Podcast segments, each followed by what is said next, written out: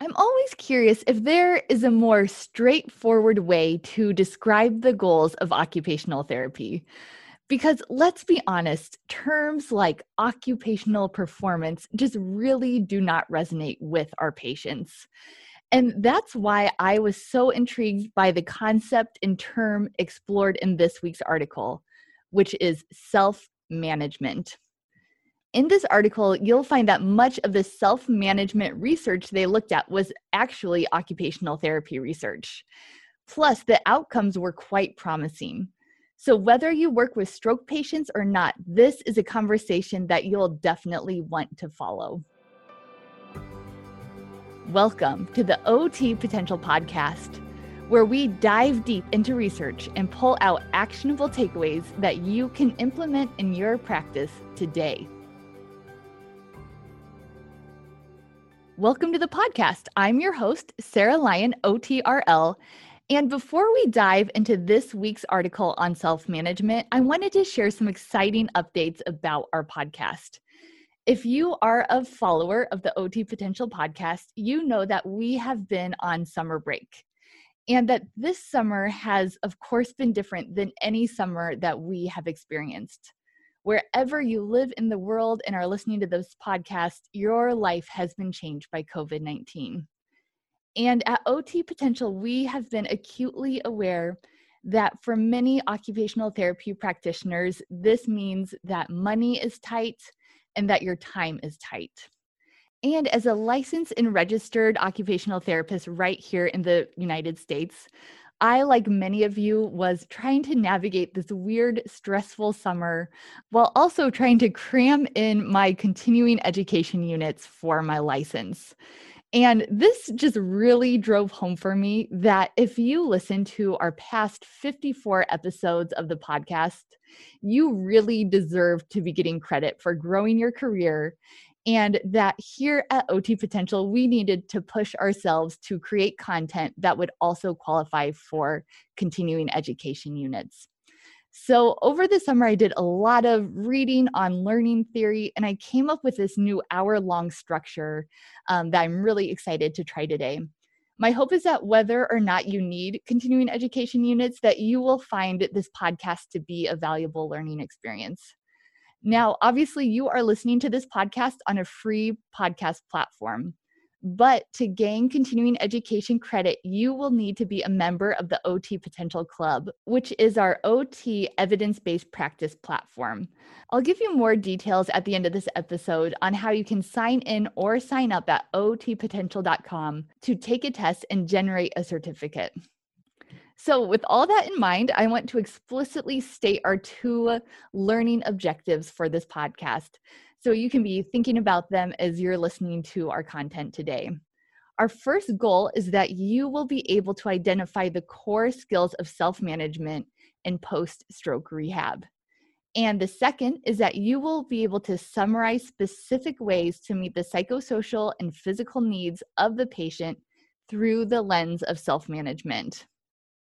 To meet these two objectives, I am going to walk you through a systematic review on the self management of stroke. And then I'm going to bring on my dear friend, Lauren Sheehan, who also happens to have a lot of expertise in this area. And her and I are going to discuss how this research applies to your practice. So let's begin with our breakdown of the article. The article that we are looking at today is called Self Management Support Interventions for Stroke Survivors a systematic meta review. This article comes to us from the journal One. The PLOS PLOS stands for the Public Library of Science. This article was published in 2015 and it is ranked 82nd on our list of the 100 most influential OT related articles. So, to start with, let's kind of zoom out and look at a big picture overview of why the concept of self management is so important to consider for stroke care. Now, there is bad news and good news regarding the care of patients post stroke. The bad news is that stroke occurrence is on the rise globally. As many as 1 in 20 adults will suffer a cerebral vascular infarction, which is a CVA. The good news is that medical advances are leading to much higher survival rates. However, it is estimated that about one in three stroke survivors suffers a permanent disability, which not only dramatically disrupts their lives, but also places a burden on our healthcare systems. One possible approach to helping this growing number of stroke survivors is self management. The concept of self management has been explored regarding long term conditions like asthma and diabetes. However, it has only just begun to garner considerable interest from a policy and research perspective as it relates to stroke. Now, self management seems like a big topic, but what does it actually include? Self management simply refers to undertaking necessary tasks to live with a chronic condition. These tasks include medical management, role management, and emotional management. Um, and these three tasks we'll kind of talk about throughout this podcast. There are five core skills that enable self management that were identified in this article. And they are one, problem solving, two, decision making, three, appropriate resource utilization, four, forming a partnership with a healthcare provider, and five, taking necessary action. And finally, self efficacy is commonly viewed as the quality that helps bridge the gap between patients learning self management skills and actually putting them into practice.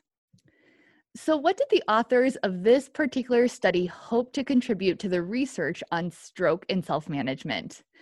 Uh, for those of you who are interested in advocacy, this article is for you. The article was commissioned to help inform both clinicians and healthcare systems that are seeking to promote self management for stroke survivors. The article is part of a larger review into self management, which was undertaken by the UK's Health Services and Delivery Research Program. Next, I want to talk briefly about how this research was conducted. This research was a systematic meta review, meaning that it was basically a systematic review of other systematic reviews. As you might imagine, this type of research sits at the very top of our evidence pyramid. 13 reviews were ultimately chosen for inclusion in this meta review. The included reviews studied 101 individual randomized controlled trials. So we're really gathering quite a bit of research uh, for this particular paper. So let's talk about what kinds of systematic reviews were included um, in this research. All reviews contain self management support for stroke survivors. The authors search for supports such as problem solving, goal setting, supports for adaptive equipment, remediation training, liaison with other services, and training in ADLs. Seven reviews explored interventions that were based on rehab therapy, and four of those were actually exclusive to OT. Um, and the other three included a combination of rehab services. And then six reviews looked at other various self management support interventions that included referral to stroke liaison workers, informational provision, self efficacy enhancement, patient held records, and caregiver problem solving. Next, I want to talk about what kind of assessments they used as outcome measures. Um, because there were 101 studies included in this meta review, there was a lot of assessments involved.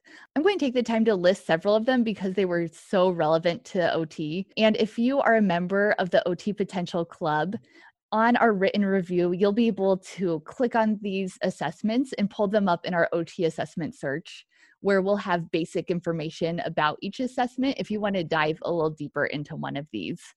So the assessments that they found were the Barthel Index of Activities for Daily Living, the Frenchay Activities Index, the Nottingham Extended Activities of Daily Living Scale, the Lawton Independent Activities of Daily Living Scale, the Self Efficacy Scale, the Personal Adjustment and Role Skills, the Nottingham Leisure Questionnaire, the London Handicap Scale, the Dartmouth Co op Chart, the Nottingham Health Profile, the Sickness Index Profile, the Hospital Anxiety and Depression Scale, the Beck Depression Inventory, the General Health Questionnaire, and the Miller Health Behavioral Style Scale.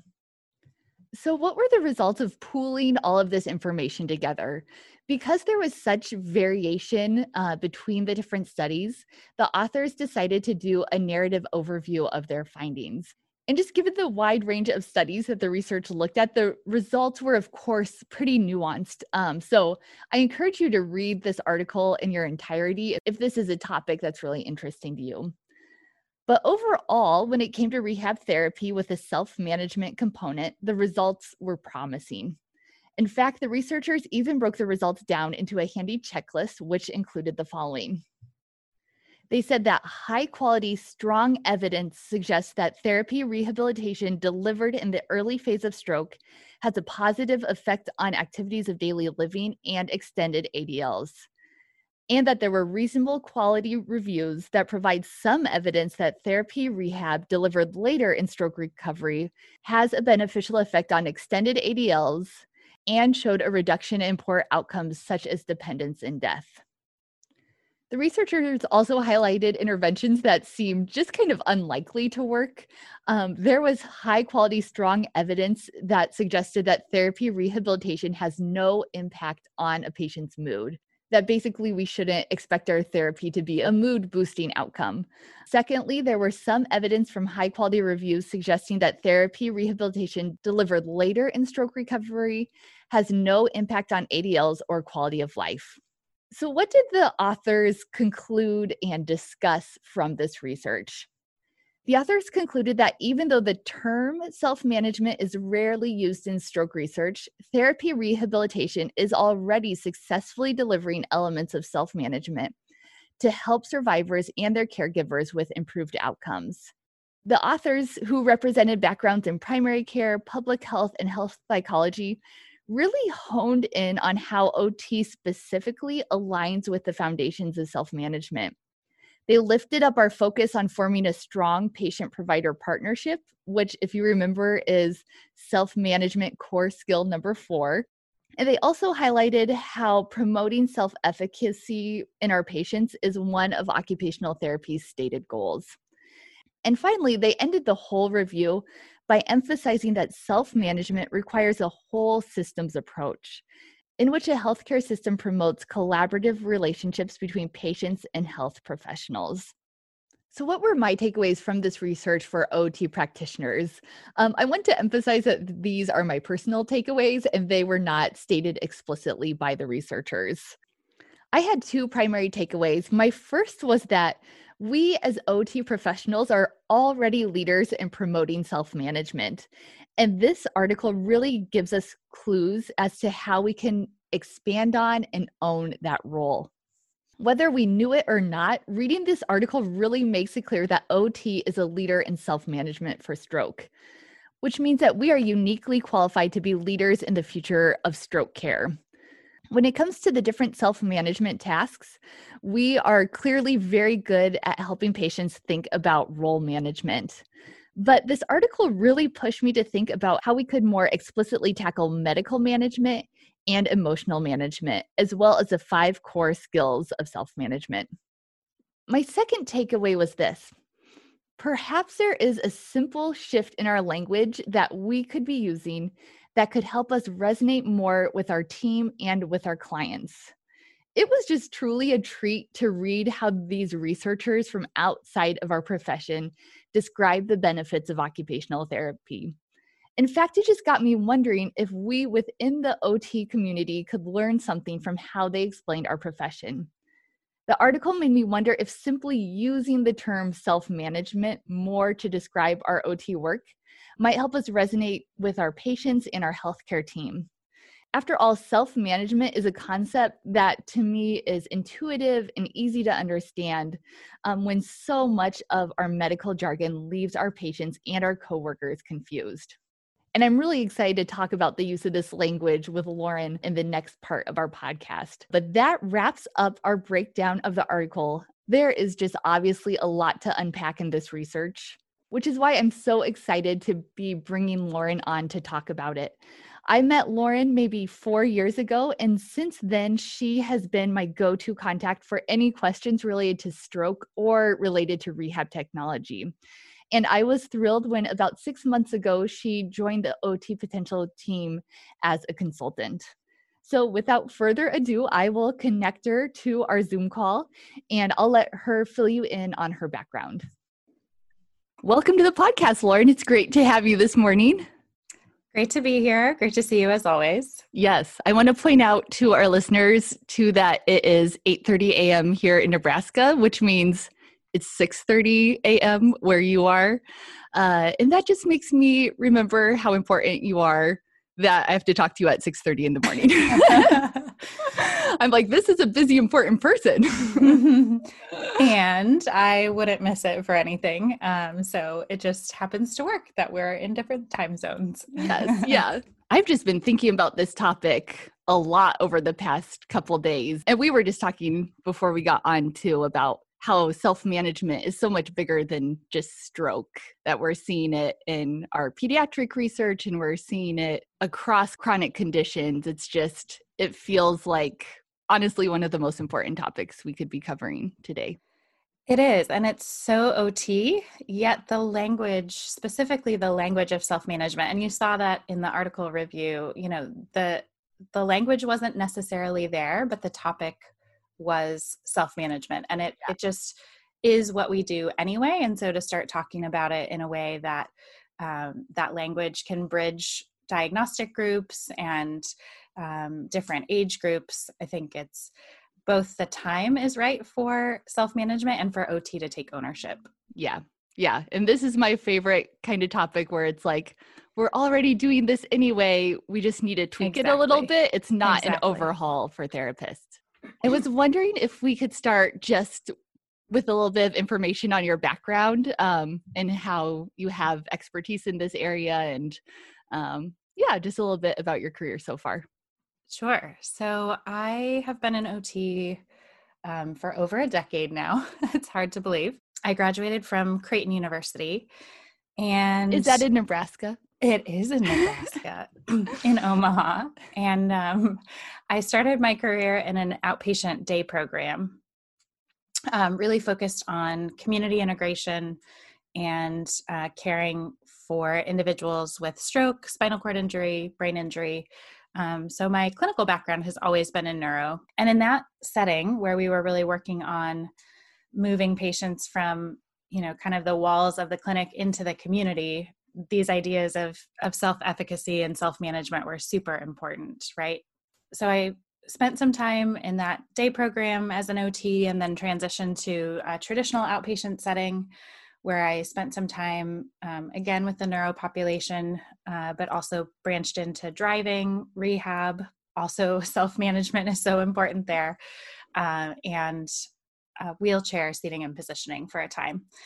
And um, throughout my career, stroke has really been a, a love of mine and a focus. Um, I've just been fascinated by the recovery process, um, both the physical recovery, the emotional components that come with mm. um, having a stroke and, and going through that recovery and rehab process. Um, I spent a little bit of time in administration and management, kind of got a sense of the business side of healthcare. And then for the last uh, three plus years, I've been actually in research and technology development.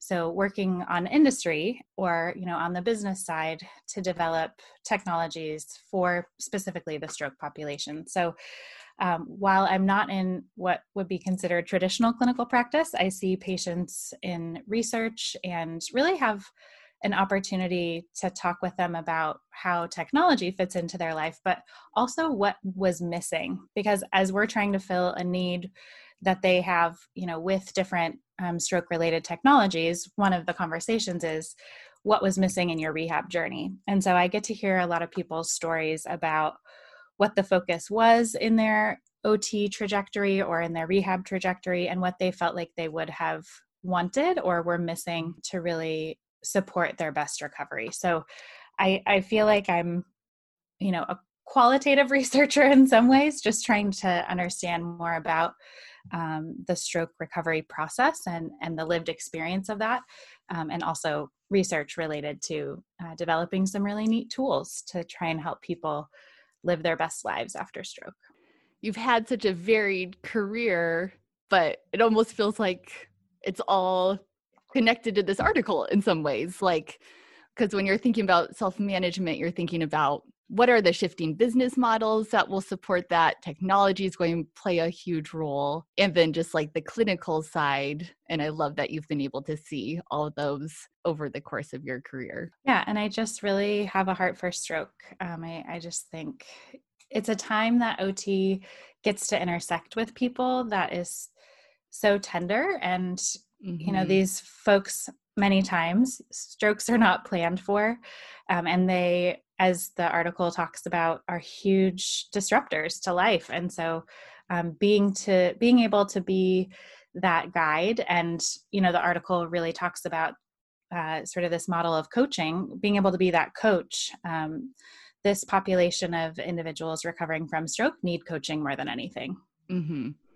Yeah. Yeah. When I was working, I was in a small town and for a little bit at a trauma hospital. So I saw stroke, but not regularly. So I always wish that I had more expertise in that specific area. But those patients really stick in my mind as going through, yeah, just an emotional process. And I would see them later in the in the process when they were trying to get reoriented to their home.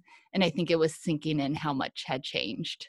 I know that you uh, were able to listen to the breakdown of the article, and we've both read the article multiple times. Was there anything that you wanted to highlight or that stood out to you uh, that I missed that I didn't say in my overview? No, I think there were just a couple of things that I wanted to both reiterate and then expand on a little bit. So, the timing of this was really interesting because like you said you know these patients who have had strokes often stick in your mind. I'm still in touch with many of my patients from the past and i heard from one of them not too long ago and it really made me understand the connection of the impact that we have and how so much of that is really related to self management we're just not calling it that. Um, this patient reached out and his reflection was that he he felt like the thing that really set our time together apart. So the work that I did with him in OT, which was in large part centered around um, getting him back to work, and he mentioned that it wasn't that uh, we were working on what to do, but how to do it, and that has really stuck with him. And I think that that just reiterating or reframing that that's really kind of the nuts and bolts of self management not necessarily showing someone or working with them through an exact maybe dressing example or specific task but helping them see the challenges that they might encounter and really working through um, how to manage those challenges in the future and uh, you know self-efficacy is something that was talked about in the article as well and i think that's a big piece.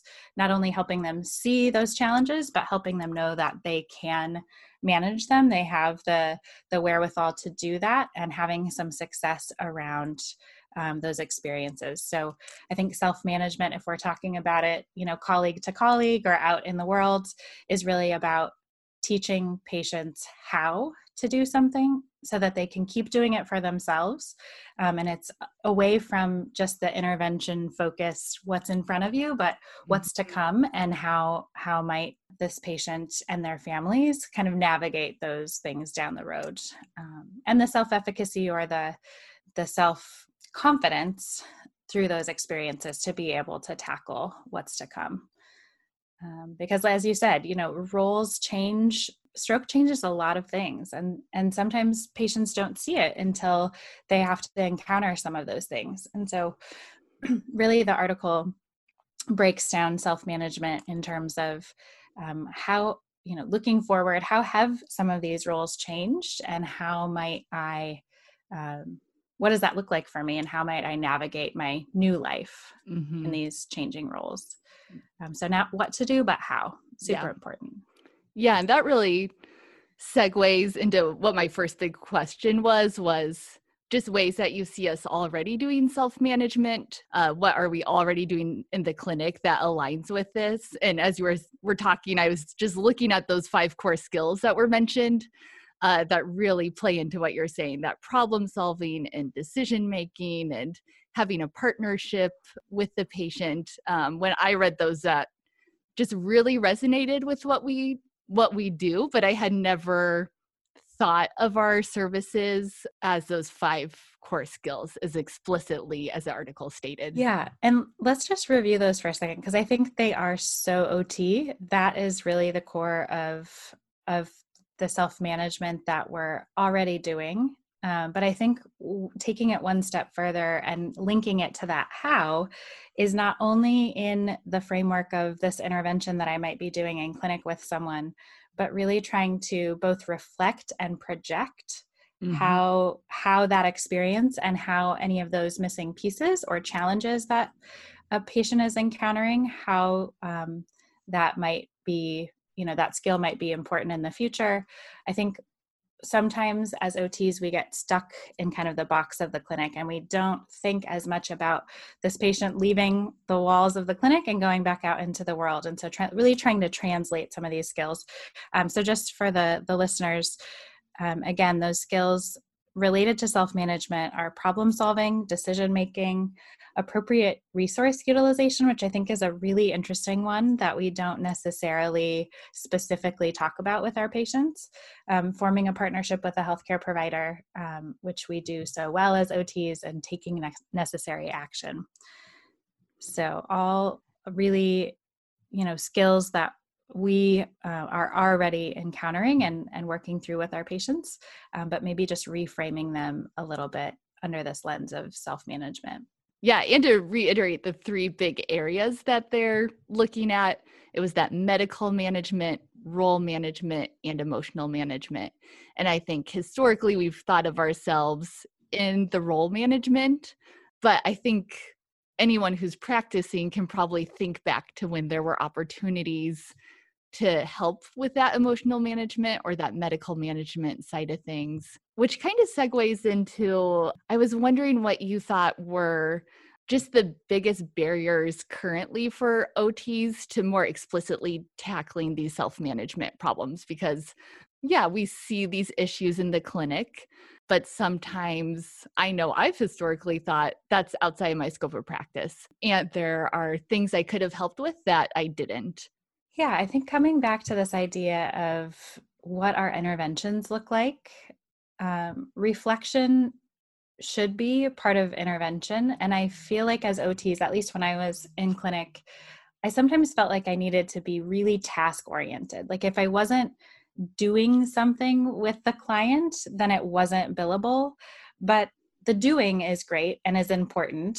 And often that so for example if we're thinking about um, medical management uh, thinking through with a patient all of the components of their own healthcare that they may need to manage or that they may want to take some additional ownership of um, when they feel ready and and when they've left the hospital or on the outpatient side talking through with them what those opportunities are and planning um, those planning and reflection types of interventions, even though it's not like task based, are still wrapping around those tasks and required, I think, in order to do the task itself. But I think sometimes as OTs, we feel like unless we're doing kind of this specific, and I don't want to call it like busy work, but like unless we have kind of our hands dirty mm-hmm. doing a task, um, we don't often see that that there's opportunities there to bill for those activities.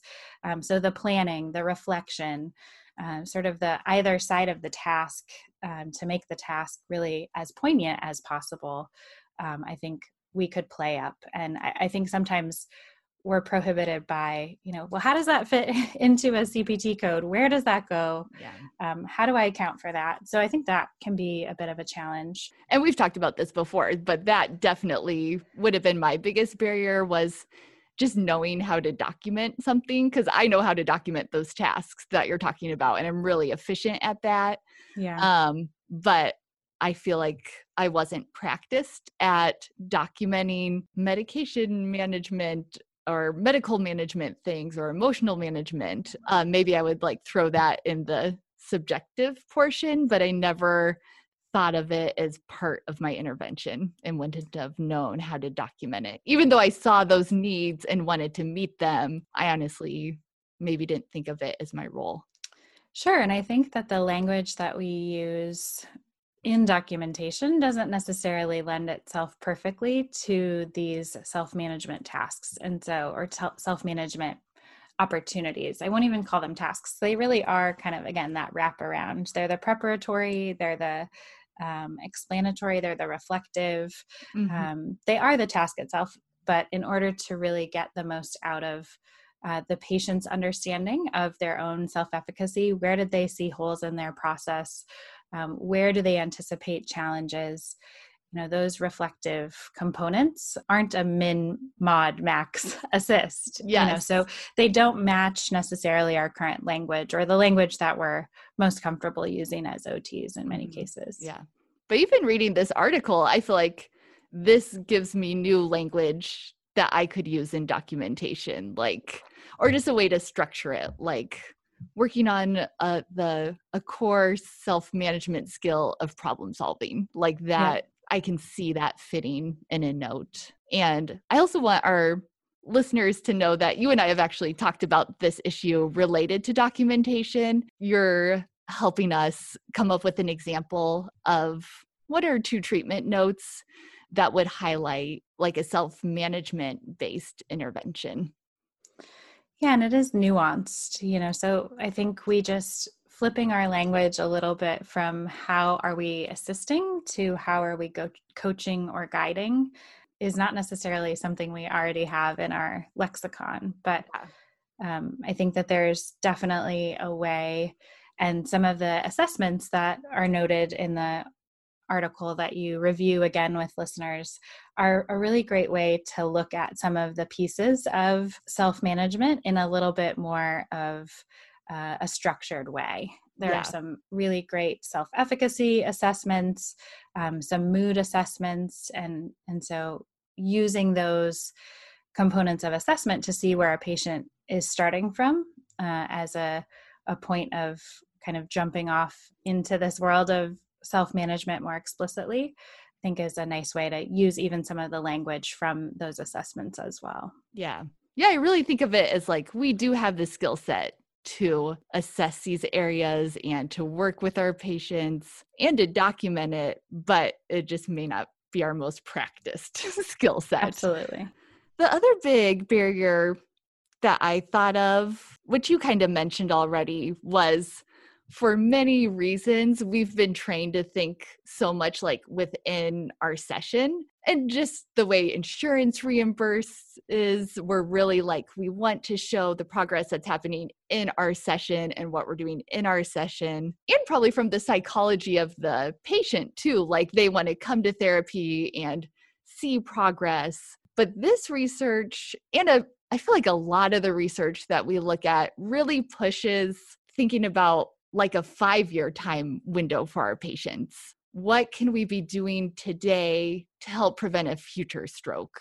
What skills can we be setting them up with so they can be independent for a long time, not just like check off my goal in the practice session? So, yeah, I just think of that as a barrier kind of. I don't know if it's mostly how we're billing right now or our mindset or just the psychology of the session, but or just human psychology. Like humans aren't great at thinking long term. Um, we're very like short term focused. Uh, and but, and under stress, I think we get more myopic, right? So yes. when a therapist is running around and has ten patients that day that they're trying to organize interventions for, really be thoughtful about kind of what's coming next in their care plan. Sometimes I just think the nature of the work doesn't allow yes. us to see as far out in front of our feet as we would hope to. And I think, uh, particularly in the outpatient space, which is where I've spent most of my career, there are such beautiful opportunities to to do that. Um, but it takes a little bit of a different lens and a little bit of a different focus to say, you know, what roles maybe are you encountering challenge with, or what are all of the roles um, that you you know espouse or that you're connected to and how have those roles changed? And then kind of a step step further how do you anticipate those roles changing? Outpatient's a perfect practice grounds for looking at a component of self management like problem solving or decision making.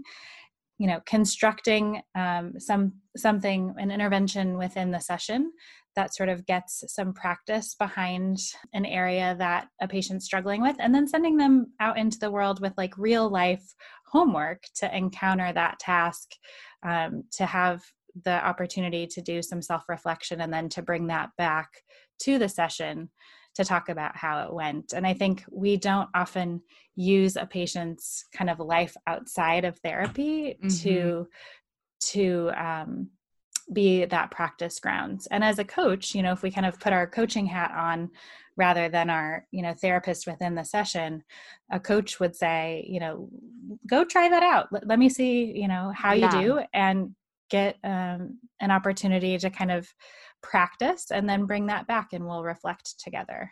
That's the approach that self management needs in order to truly um, be successful and to allow patients to have the support to fail potentially or to see things that you know they weren't expecting and to bring that back for more problem solving uh, and to reorient that with their their occupational therapist with these barriers i mean i just see in the next like decade that we'll be seeing a new model for stroke rehab starting to emerge that I think occupational therapy will really lend itself to, but could be pretty different from what we're doing now. Like, I just think of the patients I saw where we were so like, in this four week chunk, we'll do these things when I'm looking at this research and being like, oh, I should have been seeing patients for a year and checking in once every two weeks. And those sessions should have been focused on what's going well at their home and what we can problem solve through there. I don't know from where you're sitting, where you're, I feel like you're on like more of the innovative front. Where do you think we're going in stroke rehab? I guess both from that business model, but then also the technology component of it is a those are kind of two big complementing but kind of different questions yeah i think you know one piece of stroke recovery is that it's lifelong right mm-hmm. these are mm-hmm. patients that often have disabilities and challenges that persist after they're done with therapy. And there are often people that do come back for those kind of check-ins and and tweaks. I think um, to your point about frequency we could serve our patients maybe in a more uh, cohesive or complementary way if we use the coaching model and we're able to see them for a longer period of time the challenge of course and you know i think back to my time in the day program where we saw patients intensively five days a week bid um, mm. that really doesn't exist anymore because of insurance limitations. And yeah. so, as we see more managed care, as we see fewer visits, um, more stringent management of those visits, we both have to tune into the documentation that's needed to really make the case for why components of care like self management are important and we have to get a little creative with how we serve these patients long term uh, because it is a long term scenario. So, I think one thing that has been really interesting in the you know in the marketplace over the last number of months is telehealth.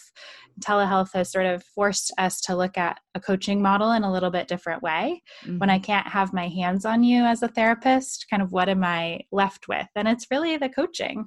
You know, there are still scenarios where I can have you, you know, do certain components of maybe your upper extremity um, program and things like that. Of course, it's not quite the same if I can't get my hands on you, but the coaching remains even using that type of intervention and kind of this idea of check-ins um, mm-hmm. you know how are you doing go practice that come back the other piece that you mentioned in terms of technology you know the companies that i've worked for are really trying to tackle how to get technology in the hands of patients that would allow them to sort of manage their own recovery over time and have access to a device that allows them long term intensive stroke recovery activity, particularly for the upper extremity, which again is not something we fix in four weeks. So there are, I think, both things that are changing in the market, like insurance, that are sort of forcing us in this direction of self management. Telehealth lends itself interestingly to the coaching model, and then technology that allows patients to continue their rehab outside the clinic um, all support kind of this different model or approach to therapy. Yeah, and all those things make me just be like, of course, this is the future of therapy because it's efficient. It's more efficient than that the day program that you were in, but it also works. And we're seeing that again just across the research, not just with stroke. Like there's something really powerful about this coaching model. And so when you find something that's efficient and it works, I hope that's the future of stroke rehab. And I really wanted to highlight to something that you kind of touched on a couple times when we are working with stroke patients, we're working with stroke survivors, and that this is such a long term, yeah, something that will impact their life for a long time.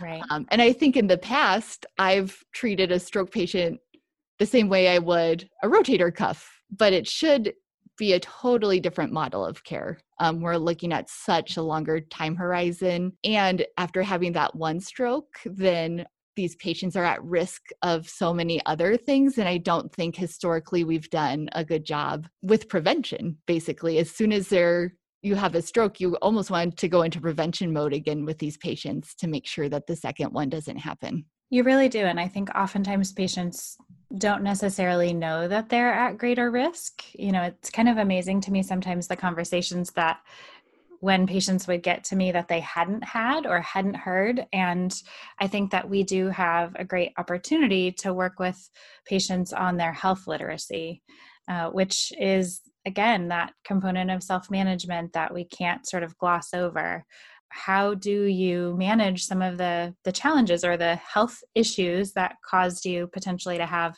the stroke in the first place? Um, are those under control? Do you need additional resources? You know what do you do if you see that your blood pressure is is high consistently? How do you plan your meals in a different way to um, manage some of your salt intake to keep your blood pressure regulated? So I think we get a little bit nervous about moving into that realm, but there are tons of resources out there, even if we don't know some of these things intimately ourselves, like a diet that would lend itself to heart health, for example. All of those resources exist. We're just connecting the patient to them to really hit on that how uh, while we're doing the what and encourage and support their long-term recovery.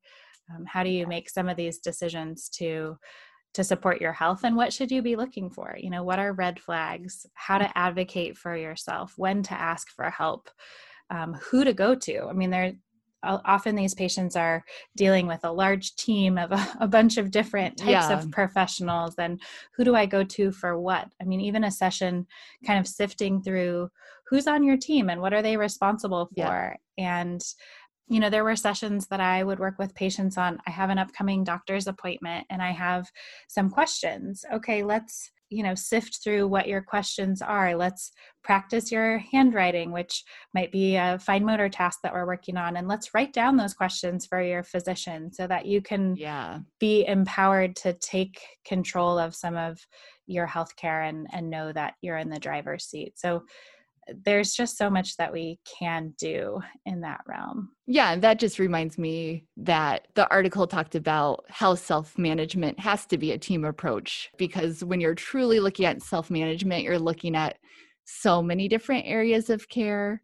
And as OTs, we know who the speech therapist is and the nutritionist is, and we know what their roles are, and we can help the patients get to the right person at the right time. I think sometimes we don't realize how broad our knowledge is of like our local healthcare system. And for our patients, that's all new.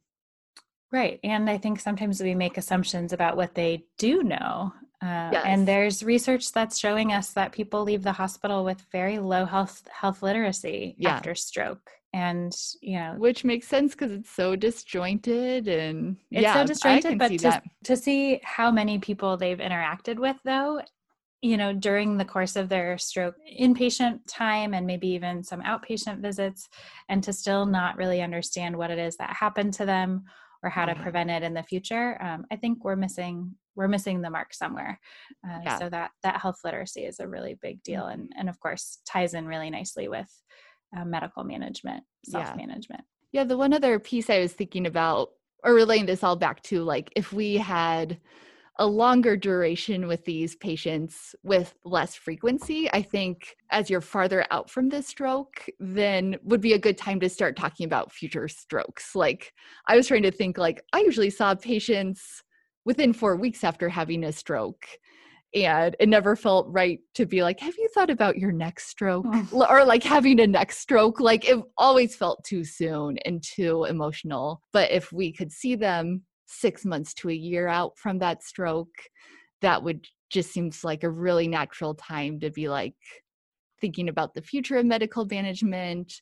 Once they're back in their routine, what are those gaps that they're missing? Yeah, so all of that, I feel like we're just missing some of this just because of how our therapy is currently set up.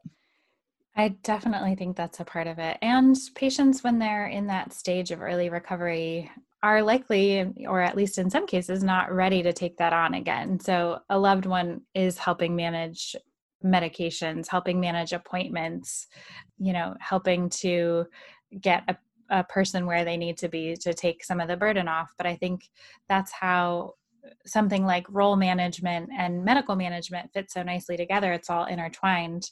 At some point, that role of wanting to take on the responsibility and feeling ready to um, do the problem solving and decision making of some of those medical management you know activities we can then kind of find that right time that just right you know fit for a patient when they are ready to start transitioning them back yep. to some of those roles yep and that emotional management probably plays into those things too either Absolutely. a patient's doing too much too soon or not feeling confident enough in their skills and lots of emotional management there for the patient and their caregiver at those times too.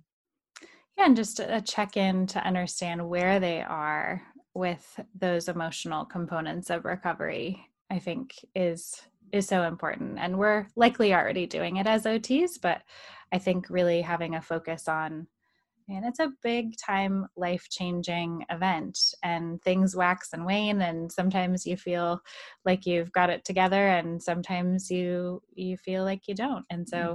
just having the support to talk through that and understand where our patients are emotionally so important we've gotten pretty big picture thinking about what should stroke rehab look like um, and for our last 10 to 15 minutes, I wanted to bring it back to really actionable for today for a therapist. I'm assuming that most people today aren't going to overhaul their business model for stroke care. So, my question for us was after reading this article, what is one thing uh, or one or two things that you could do differently as you walk into a patient's room and you're seeing a stroke patient how would you tweak or modify your care based on reading this research? Lauren and i talked about this question and we both kind of prepped answers to it. So i'll let lauren do you want to go first? Sure sure. Okay. Yeah i think that our language is so important. So i think a really simple way that we can use this lens of self management and kind of put on our our coaching hats as therapists is just to reframe when we walk into a room and we're introducing ourselves and our care to a patient to talk about being a partner with them in their care um, to talk about some of the things that we'll be working on so that there is that heads up that you know role management is sort of at the center of what it is that we'll do but that we're also going to talk about future medical management and and talk about the emotional components of recovery as well. So i think the language of a coach or partner i think that can go a long way in just reframing what we expect of the patient. You know we i think at least in my early career i did a lot of doing for instead of doing yes. with. And I think we're most powerful, again, back to that how when we show patients how, because that's a sustainable piece of their recovery rather than just the what. Um, and mm-hmm. so being a partner to walk with them um, and expect them to show up for their own recovery.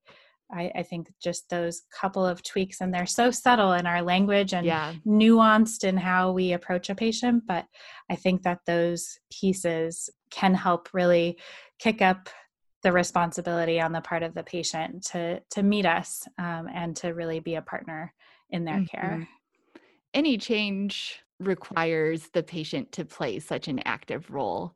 It's thinking long term to being like, I don't want to be doing stuff for my patient because I'm from day one, I'm working towards this end of self management where I want them to be doing it for themselves.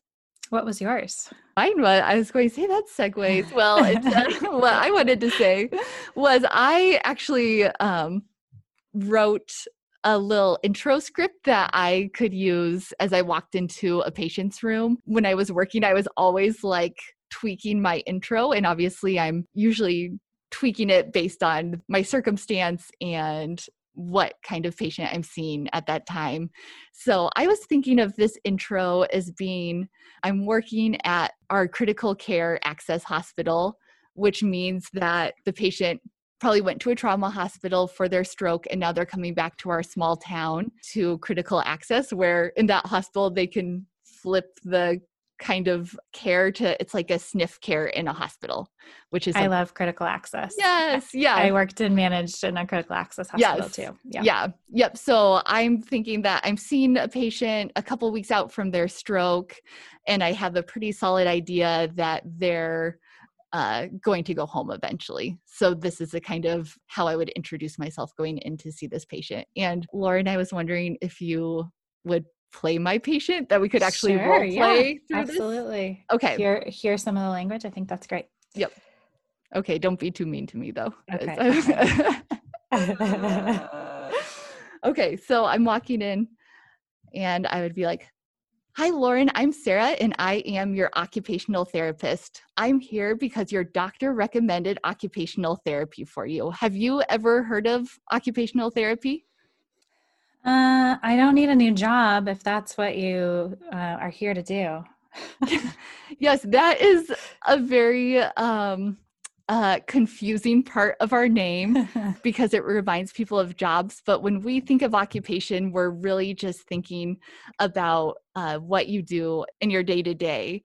And you and I are going to be thinking about how we can get you back to being in your home and doing the things that you need to be doing day to day. Even though you just arrived in the hospital, our team is here to just focus on getting you home safely. And that means that we're considering support that you and your family might need to manage your condition. As our team, we're looking that you can manage your medical needs, the emotional ups and downs of your recovery, and that you and your family have a plan for taking care of your daily needs. Now, on our team, you've been meeting lots of team members here at the hospital, and lots of those team members are focused on that medical management. Um, and we also have team members who will help you with the ups and downs of recovery. But my focus is really going to be that part that we just mentioned of getting you to your home and making sure that you and your family can take care of everything that you need to just the basics of what you were doing before uh, meals, dressing, getting around the community. We really want to make sure that you can do those safely and that we have a good plan for when you go home. That was a lot. Do you have any questions before we dive in? I don't think so. Are you going to help me get back to my bridge club? That's yeah, really what I want to do. That's what I I love it. I go every week and I just want to get back there. They're worried about me. Yeah, absolutely. What was important to you before you were doing that's what we want to work on and we'll be thinking about elements of that related to how will you get to Bridge Club? We'll be looking at your communication has anything changed? Um, and maybe we'll practice some things with some cards. I'm a pitch player myself, but maybe oh. you and I oh. could look at some bridge things.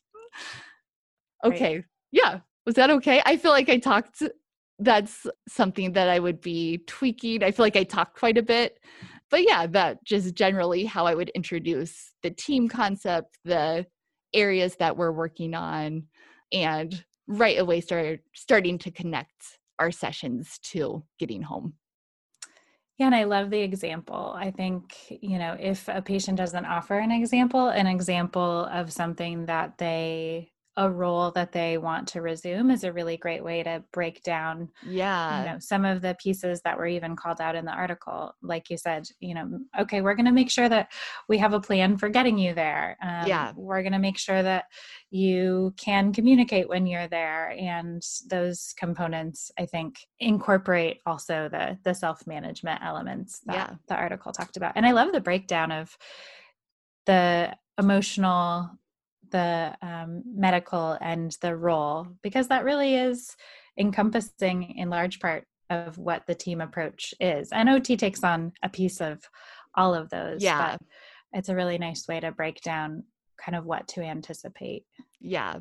Yeah. And I definitely, with my patients, never brought up emotional management is something that our team could help them with. And as I'm thinking back to the stroke patients that I saw, I think that would have been appreciated to bring that up, uh, both from the patient and from a caregiver perspective. But it's the acknowledgement that there's something, you know, going on here, that there's something you're you're encountering that is likely shaking your foundation a bit. And, you know, with emotional lability, some people just have a different command of their emotions in their stroke recovery. And so I think mm-hmm. just the mm-hmm. acknowledgement goes such a long way. It's not like yeah. we're glossing it over. We we see you, you know, we hear yeah. that you are having um, some struggles. Can I offer one um, one idea related to the emotional management? Yeah. So uh, I'm a part of community, self development community. And one of the things that we do that has just really trickled its way into my life, I've done it with my students. I think that um, it's really appropriate for patients as well as a two word check in related to emotions. So, just um, two words, you know, maybe it's how you would start a session with a patient. I just want, you know, I want to give us time to kind of have a moment for you to to sit in your body to reflect and and see what's up for you and give me two words um, that describe where you're at which i think is so poignant because it doesn't take them down kind of this long trajectory take over the session um, potentially if that's not what you're after in that session but it allows the space yeah. and acknowledgement of those emotions and you get to see what's coming up so you know i might say today i'm um, i'm tired and i'm lonely and so you know just really that kind of check in to see what's up for people a way to work it into your session um, a way to kind of keep track of what's happening for people and also an acknowledgement that where whatever is up for them is okay yeah um, i think is a really nice and kind of simple way to incorporate that emotional management into our sessions. Yeah, that's really powerful. I had never heard of that before. And it almost feels like checking in on pain but my first thought was i'm like that's even more important than like for our stroke patients to be checking in on those emotions. Um yeah but also keeps it contained and really manageable too and you can go as deep into their answers as you wanted. Yeah and i think what's interesting about that you know we often as humans don't have the emotional language that we think we have. So when we start to check in and actually have to name the emotions that we're feeling yeah. there are a lot of there are a lot of actually really great resources. If a patient you know say you use this this element of emotional management and the patient's just not finding words or language is a challenge right? So you've got kind of a couple things going on. There's some really nice um, like feelings words resources where someone can maybe have you know kind of a cheat sheet in front of them to have some language to put to their emotions. Um, and particularly if they're having word finding difficulties that might be another way to supplement some of those emotional management conversations. Yeah that's awesome and so practical. We're at the end of our time already. I want to we have like one or two minutes left. I wanted to give you the chance to say the last word I, or leave us with our last thought, I think just wondering if you could highlight just one more time what for you was the big takeaway from this article?